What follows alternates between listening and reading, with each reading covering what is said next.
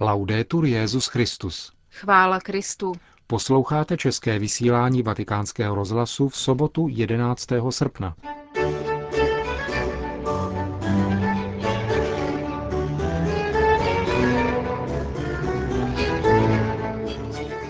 Benedikt XVI. jmenoval svého zástupce na oslavách 90.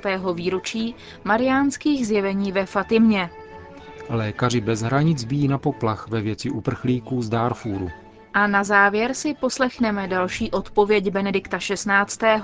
na jednu z otázek, které mu v Auronzo di Cadore během společného setkání položili místní kněží. To jsou hlavní témata našeho dnešního pořadu, ke kterému vám přejí příjemný poslech. Markéta Šindelářová a Milan Glázer.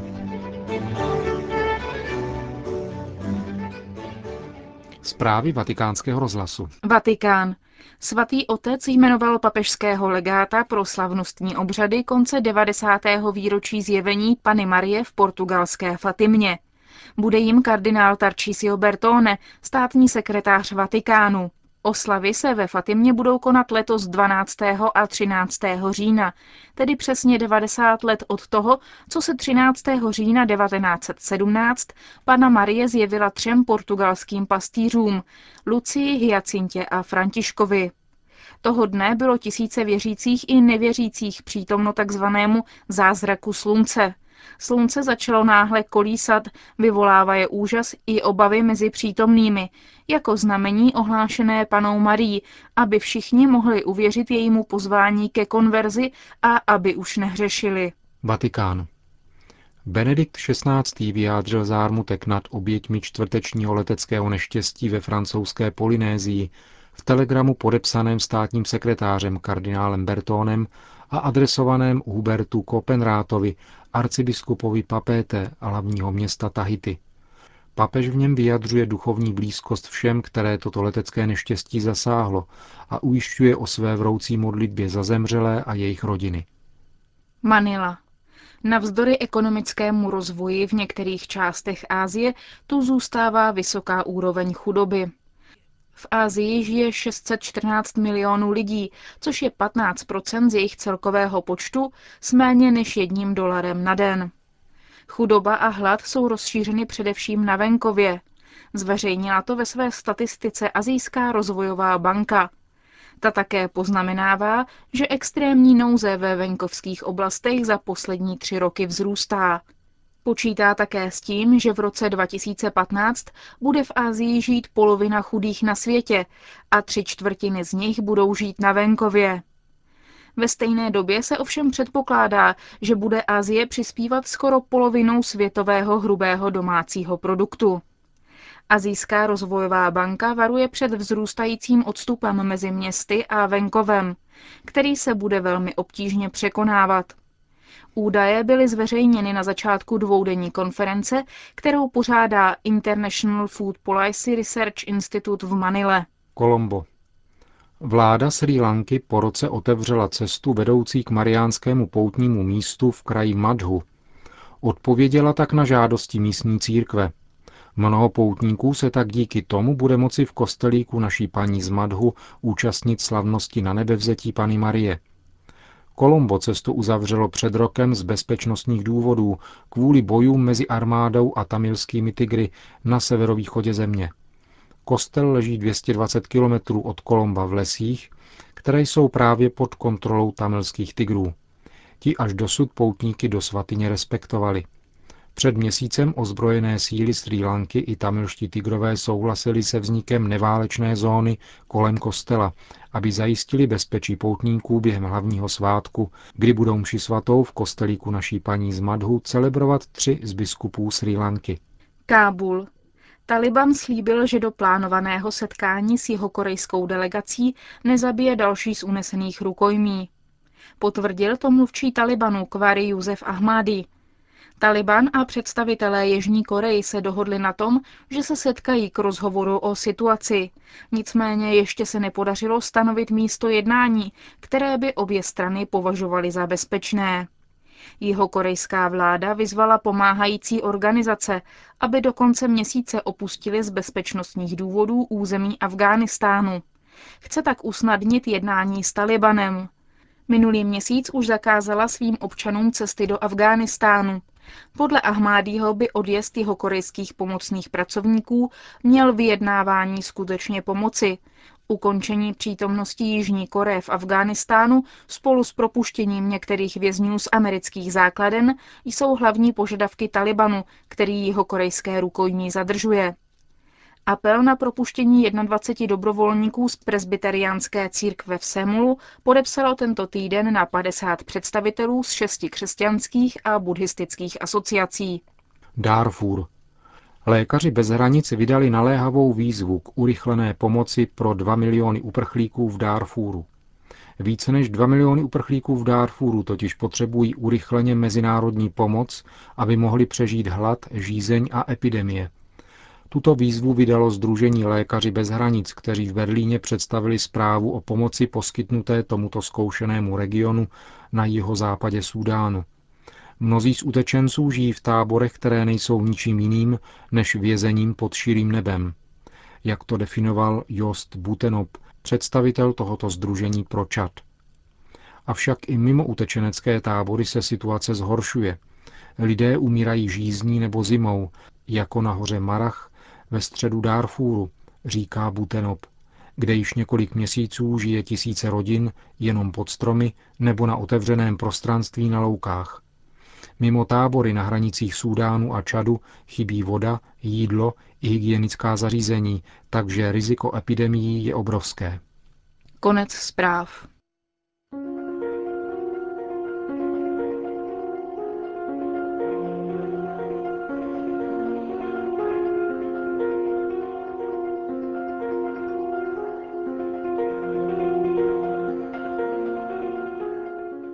Vracíme se dnes opět k setkání Benedikta XVI. s kněžími v Auronzo di Cadore během jeho dovolené v italských Dolomitech a přinášíme další otázku, kterou během tohoto setkání zodpověděl svatý otec.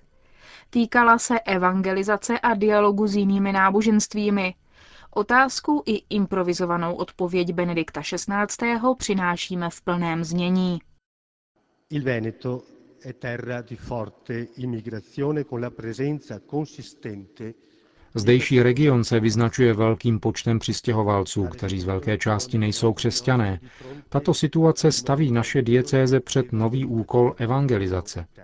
Zůstává však určitá těžkost, protože musíme skloubit požadavky hlásání evangelia spolu s požadavky úctivého dialogu. Jaké pastorační ukazatele byste nám v této věci mohl poskytnout? Potrebbe offrire? Grazie.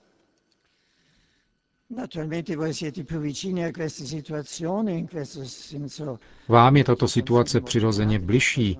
V tomto smyslu patrně nebudu moci dát mnoho praktických rad, ale mohu říci, že při všech návštěvách Adlímina, ať azijských, afrických, latinskoamerických nebo italských biskupů, jsem s těmito situacemi neustále konfrontován. Uniformní svět už neexistuje. Zejména u nás na západě jsou přítomny všechny kontinenty, ostatní náboženství a jiné způsoby lidského života.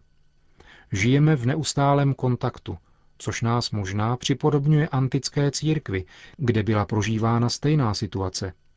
Křesťané byli nepatrnou menšinou, horčičným zrnkem, které teprve začínalo růst, obklopeno nejrůznějšími náboženstvími a životními situacemi.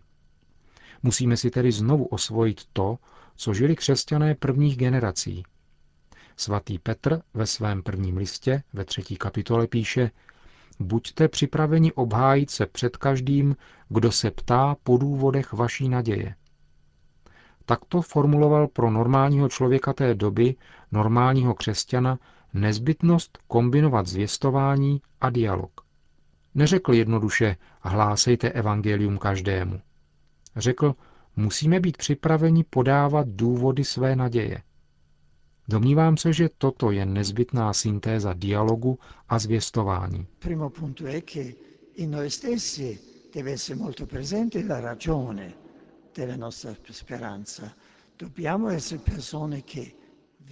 Nejprve jde tedy o to, aby v nás samých byl přítomen důvod naší naděje. Musíme být osobami, které víru žijí a promýšlejí, vnitřně ji poznávají. tak se víra v nás samých stává důvodem, stává se srozumitelnou. Meditace Evangelia a jeho hlásání, homílie, katecheze uschopňují lidi promýšlet víru. Jsou to základní prvky v tomto předivu dialogu a zvěstování. My sami musíme víru promýšlet, žít víru a jako kněží nacházet různé způsoby, jak ji zpřítomňovat, takže naši katoličtí křesťané si budou moci osvojit přesvědčení, připravenost a schopnost podat důvody svojí víry. Toto zvěstování, které sděluje víru dnešnímu svědomí, musí mít mnohé podoby.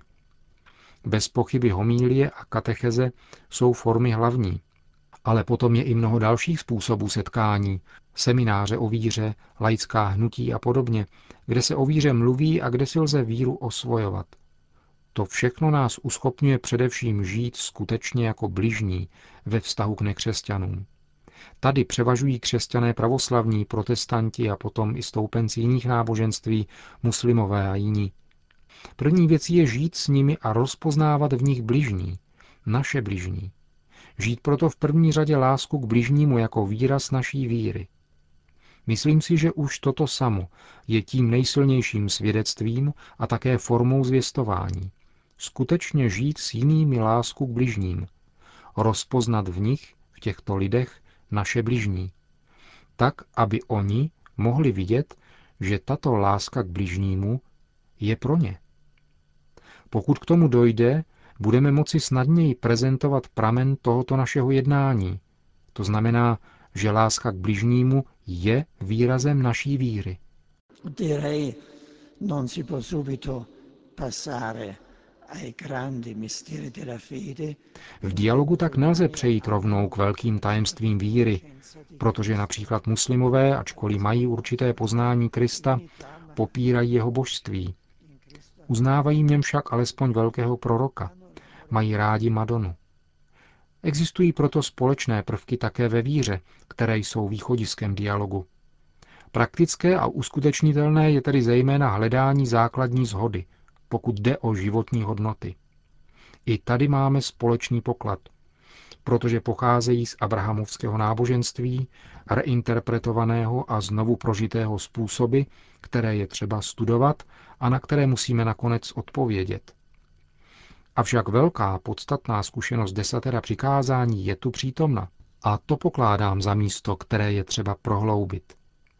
Přejít k velkým tajemstvím považuji za nesnadné a na velkých schromážděních to ani není uskutečnitelné. Seménko má vstoupit do srdce tak, aby odpověď víry ve specifičtějších dialozích mohla tu a tam zrát. Ale to, co můžeme a máme dělat, je hledat zhodu v základních hodnotách, vyjádřených desaterem přikázání, zhrnutých v lásce k bližnímu a v lásce k Bohu a takto vyložitelných v různých sektorech života. Jsme přinejmenším na společné cestě k Bohu, Abrahamovu, Izákovu a Jákobovu, Bohu s lidskou tváří, Bohu přítomnému v Ježíši Kristu. A je-li tento poslední krok třeba činit při důvěrnějších setkáních, osobních nebo v menších společenstvích, cesta k tomu Bohu, od něhož pocházejí tyto hodnoty, které umožňují společné soužití, to se mi zdá uskutečnitelné i na těch největších setkáních. Mám tedy za to, že tady se uskutečňuje forma skromného, trpělivého zvěstování, které vyčkává, ale které také konkretizuje náš život podle svědomí osvíceného Bohem. Slyšeli jste slova, která pronesl Benedikt XVI. během setkání s kněžími v italských Dolomitech jako improvizovanou odpověď na otázku jednoho z přítomných o vztahu mezi dialogem a evangelizací.